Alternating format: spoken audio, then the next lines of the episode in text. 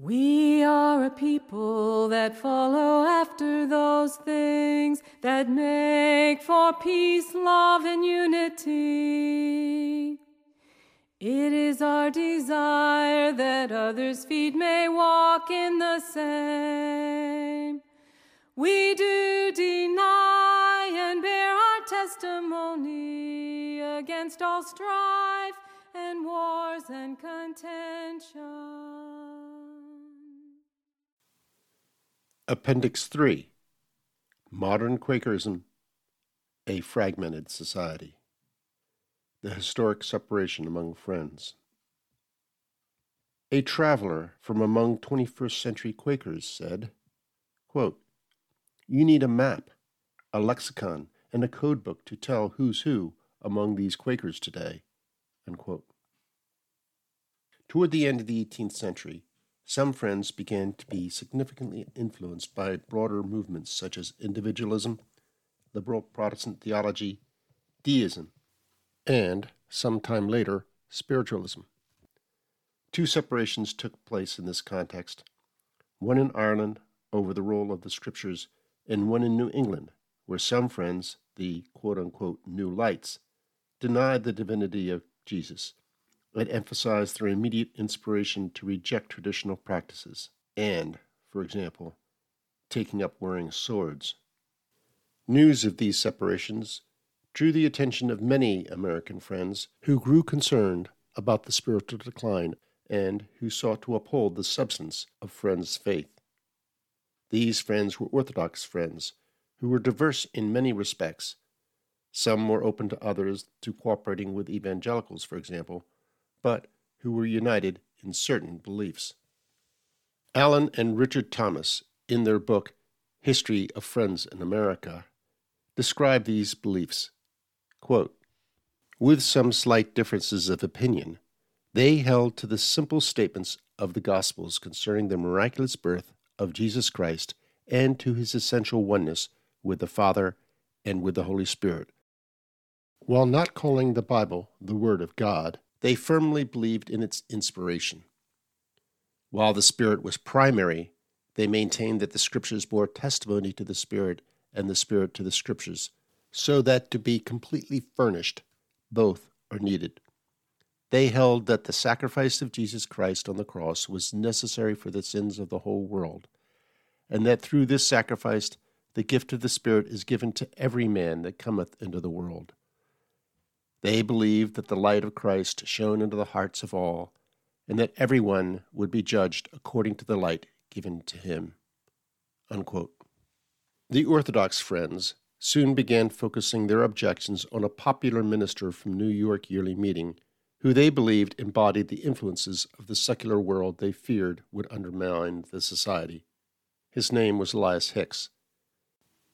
They believed that he denied the divinity of Jesus Christ and his sacrificial death, or at least that he understood them in a different way from what Friends had historically. As the Orthodox Friends moved to censure Hicks, he gained a considerable number of supporters. Most of these supporters were not necessarily sympathetic to Hicks's views as such, but rather supported his individual freedom of religion. The Orthodox, however, did not consider Hicks an individual, but rather as a recorded minister of New York Yearly Meeting, which was a specific and special office. In the role of recorded minister, Hicks had considerable influence but he was also subject to the elders' oversight. Thus, the resulting tensions involved concern over not only faith, but also practice. How much power should the elders have to regulate the ministers? The conflict grew until 1827 and 1828 when it split five American yearly meetings Philadelphia, New York, Baltimore, Indiana, and Ohio. Numerically, about 60% of Friends were Orthodox, and about 40% were Hicksites. The numbers in any given yearly meeting varied, of course. The historical result was the two groups of yearly meetings and the permanent disintegration of the Society of Friends. The United Society of Friends that had ended the 18th century was now split into two groups, each claiming to be the one true society. After the Hicksite Orthodox separation, the Orthodox Friends themselves began to divide into different groups. Generally, the divisions among Orthodox Friends were between a minority who wanted to maintain traditional Quaker theology and traditional Quaker lifestyle, and the Orthodox Friends who sought a greater consistency with the theology and lifestyles of evangelical Protestants. These divisions began in the 1840s and have lasted into the 21st century. The initial divisions coalesced around the ministry of Joseph John Gurney. He was a prominent English friend who toured American meetings with great success. Gurney believed that early friends had erred on certain theological issues. He distinguished between justification and sanctification which early friends insisted were one process of reconciliation with God. While he believed that friends should retain their commitments to their testimonies, such as waiting worship and the ministry of women and peace, he encouraged cooperation with evangelical Protestants on common causes. Evangelicals at this time were noted especially for their social work with poor and in seeking social reforms.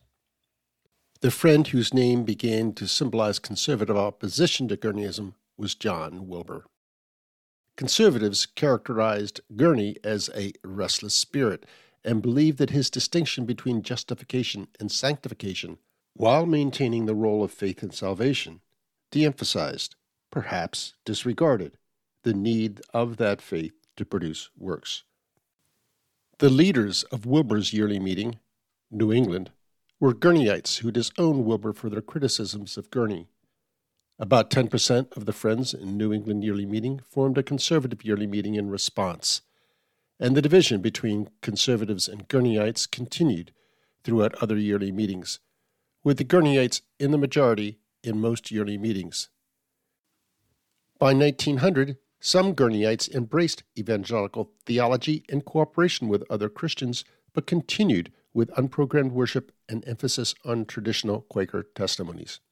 However, most Gurneyites were moved to embrace programmed meetings with paid pastors. Though a minority of Gurneyites pled for a return to traditional Quaker faith and practice, this minority was outnumbered about 8 to 1. Over the next 50 years, Gurneyite Quakerism underwent substantial changes of the sort conservatives predicted. The enthusiasm to cooperate with evangelical Protestants and the Gurneyite understanding of justification by faith at the expense of works opened Gurneyite friends to mainstream Protestant practices. Several trends among Gurneyites were taken to their logical conclusion. First was the trend to abolish the distinctive lifestyle of friends. Second was the use of programmed meetings, which were initially justified as teaching meetings to attract new converts to Quakerism, but soon became interdenominational revival meetings in many places. Third was the use of professional pastors, who were initially hired in order to minister to the new converts recruited through the revival meetings. Thus, by 1875, a Methodist minister to a Gurneyite yearly meeting reported he felt as at home as he would at a Methodist meeting. The time honored term Quaker once meant something very clear. It denoted a radical faithfulness to Christ Jesus, who friends experienced as present and powerful both in their lives and in the world. It denoted a polity, a faith, an obedience to the Lord in the way life was to be lived, keeping his commandments. It denoted a system of faith and practice in which everything was structured to maximize the presence, power, and direction of Christ Jesus in the lives of his followers. At least four current divisions of Friends today claim the name of Quaker to varying degrees, degrees so diverse as to suggest that most have largely divorced themselves from the original Quaker revelation, faith, doctrine, and practices. These four groups can be categorized as liberalism, universalism and hyphenated Quakers, evangelicalism, and conservative Quakerism. Liberalism. Liberalism among friends can be traced to the Hicksite defense of spiritual individualism. The spiritual freedom of individual friends is perhaps the most important principle of liberal Quakerism. Liberalism among friends, however, has a second source, which is found in Gurneyite Quakerism. One of the groups of Gurneyite friends who objected to the holiness and revivalist influences on Gurneyites became a progressive liberal influence in Quakerism. Their liberalism sought to make Quakerism consistent with the trends in science, education, arts, and politics. Liberalism among friends today is found among both unprogrammed meetings and pastoral meetings. It has been substantially influenced by mainstream liberal theology, politics, and culture.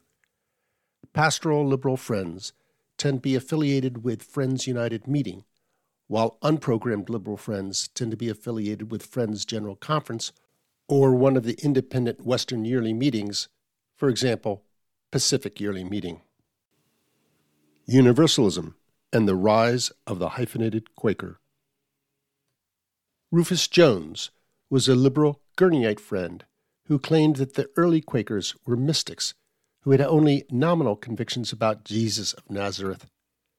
Although Jones identified as a Christian, his writings paved the way for the growth of Universalism among friends. Quaker Universalism describes Quakerism as a mystical spirituality that transcends Christianity and other religions. For the Universalist, Quakerism is a method that can be shared by spiritual seekers of all the world's religions and those who claim no religion. Among the Universalist Quakers are those who self describe as Buddhist Quaker, Pagan Quaker, Jewish Quaker, Wiccan Quaker, and non theist Quaker. Those Universalist Quakers who identify themselves as Christians usually prefer the term Christocentric Quaker. Universalist Quakerism, in this sense, is almost entirely confined to unprogrammed meetings affiliated with Friends General Conference or one of the independent Western yearly meetings, such as Intermountain Yearly Meeting. Evangelicalism. While some pastoral meetings are liberal Christian congregations with many similarities to mainline liberal denominations, most pastoral meetings are evangelical. Some of these friends identify more with the wider evangelical movement than with Quakerism, though other evangelical friends value their Quaker identity at least as much as their evangelical one. Some evangelical friends also identify with the Wesleyan holiness movement or the fundamentalist movement. Most evangelical congregations are affiliated with Evangelical Friends International, while many are affiliated with Friends United Meeting. Conservative Quakerism Conservative Friends believe themselves to have preserved the essence of historic Quakerism, understood at a minimum to be unprogrammed worship and a Christian identity. However, conservative friends are by no means uninfluenced by the larger movement among friends. Perhaps conservative friends might be best understood as the group least influenced by the other movements, but influenced nonetheless. Thus, there are conservative versions of liberal, universalist, and evangelical friends, but they tend to be more moderate than their counterparts in other Quaker branches. The result is considerable diversity among conservative friends. Those who continue to find the witness of early friends the most consistent with their own experiences are, of course, the most conservative of the conservatives, but, as has been true since the first Orthodox divisions, the least in number. There are three conservative yearly meetings, none of which is affiliated with a larger body of friends, though the term conservative is also claimed by individual friends in other yearly meetings. This recording marks the end of our reading of traditional Quaker Christianity. We hope thee has enjoyed hearing it as much as the narrator has had in reading it. If thee continues to have an interest in this topic, we invite thee to visit our website at ohioyearlymeeting.org. There, thee will find information and links to online worship and study groups under the heading of OYM Online. In fact, as of the recording of this episode in second month of 2023, there is a study group based on precisely this book. A link can be found in the show notes of this podcast episode. We are a people that follow after those things that make for peace, love, and unity. It is our desire that others' feet may walk in the same. We do deny testimony against all strife and wars and contention. This podcast has presented a portion of the book Traditional Quaker Christianity. The book was assembled and edited by Terry Wallace, Jack and Susan Smith, and Arthur Burke. It was read by Chip Thomas, and the audio edited by the same. The words for our musical introduction are from Margaret Fell's Letter to the King in 1660. They were arranged and sung by Paulette Meyer. We welcome feedback on this and any of our podcast episodes. Please email us at oymconservative at gmail.com.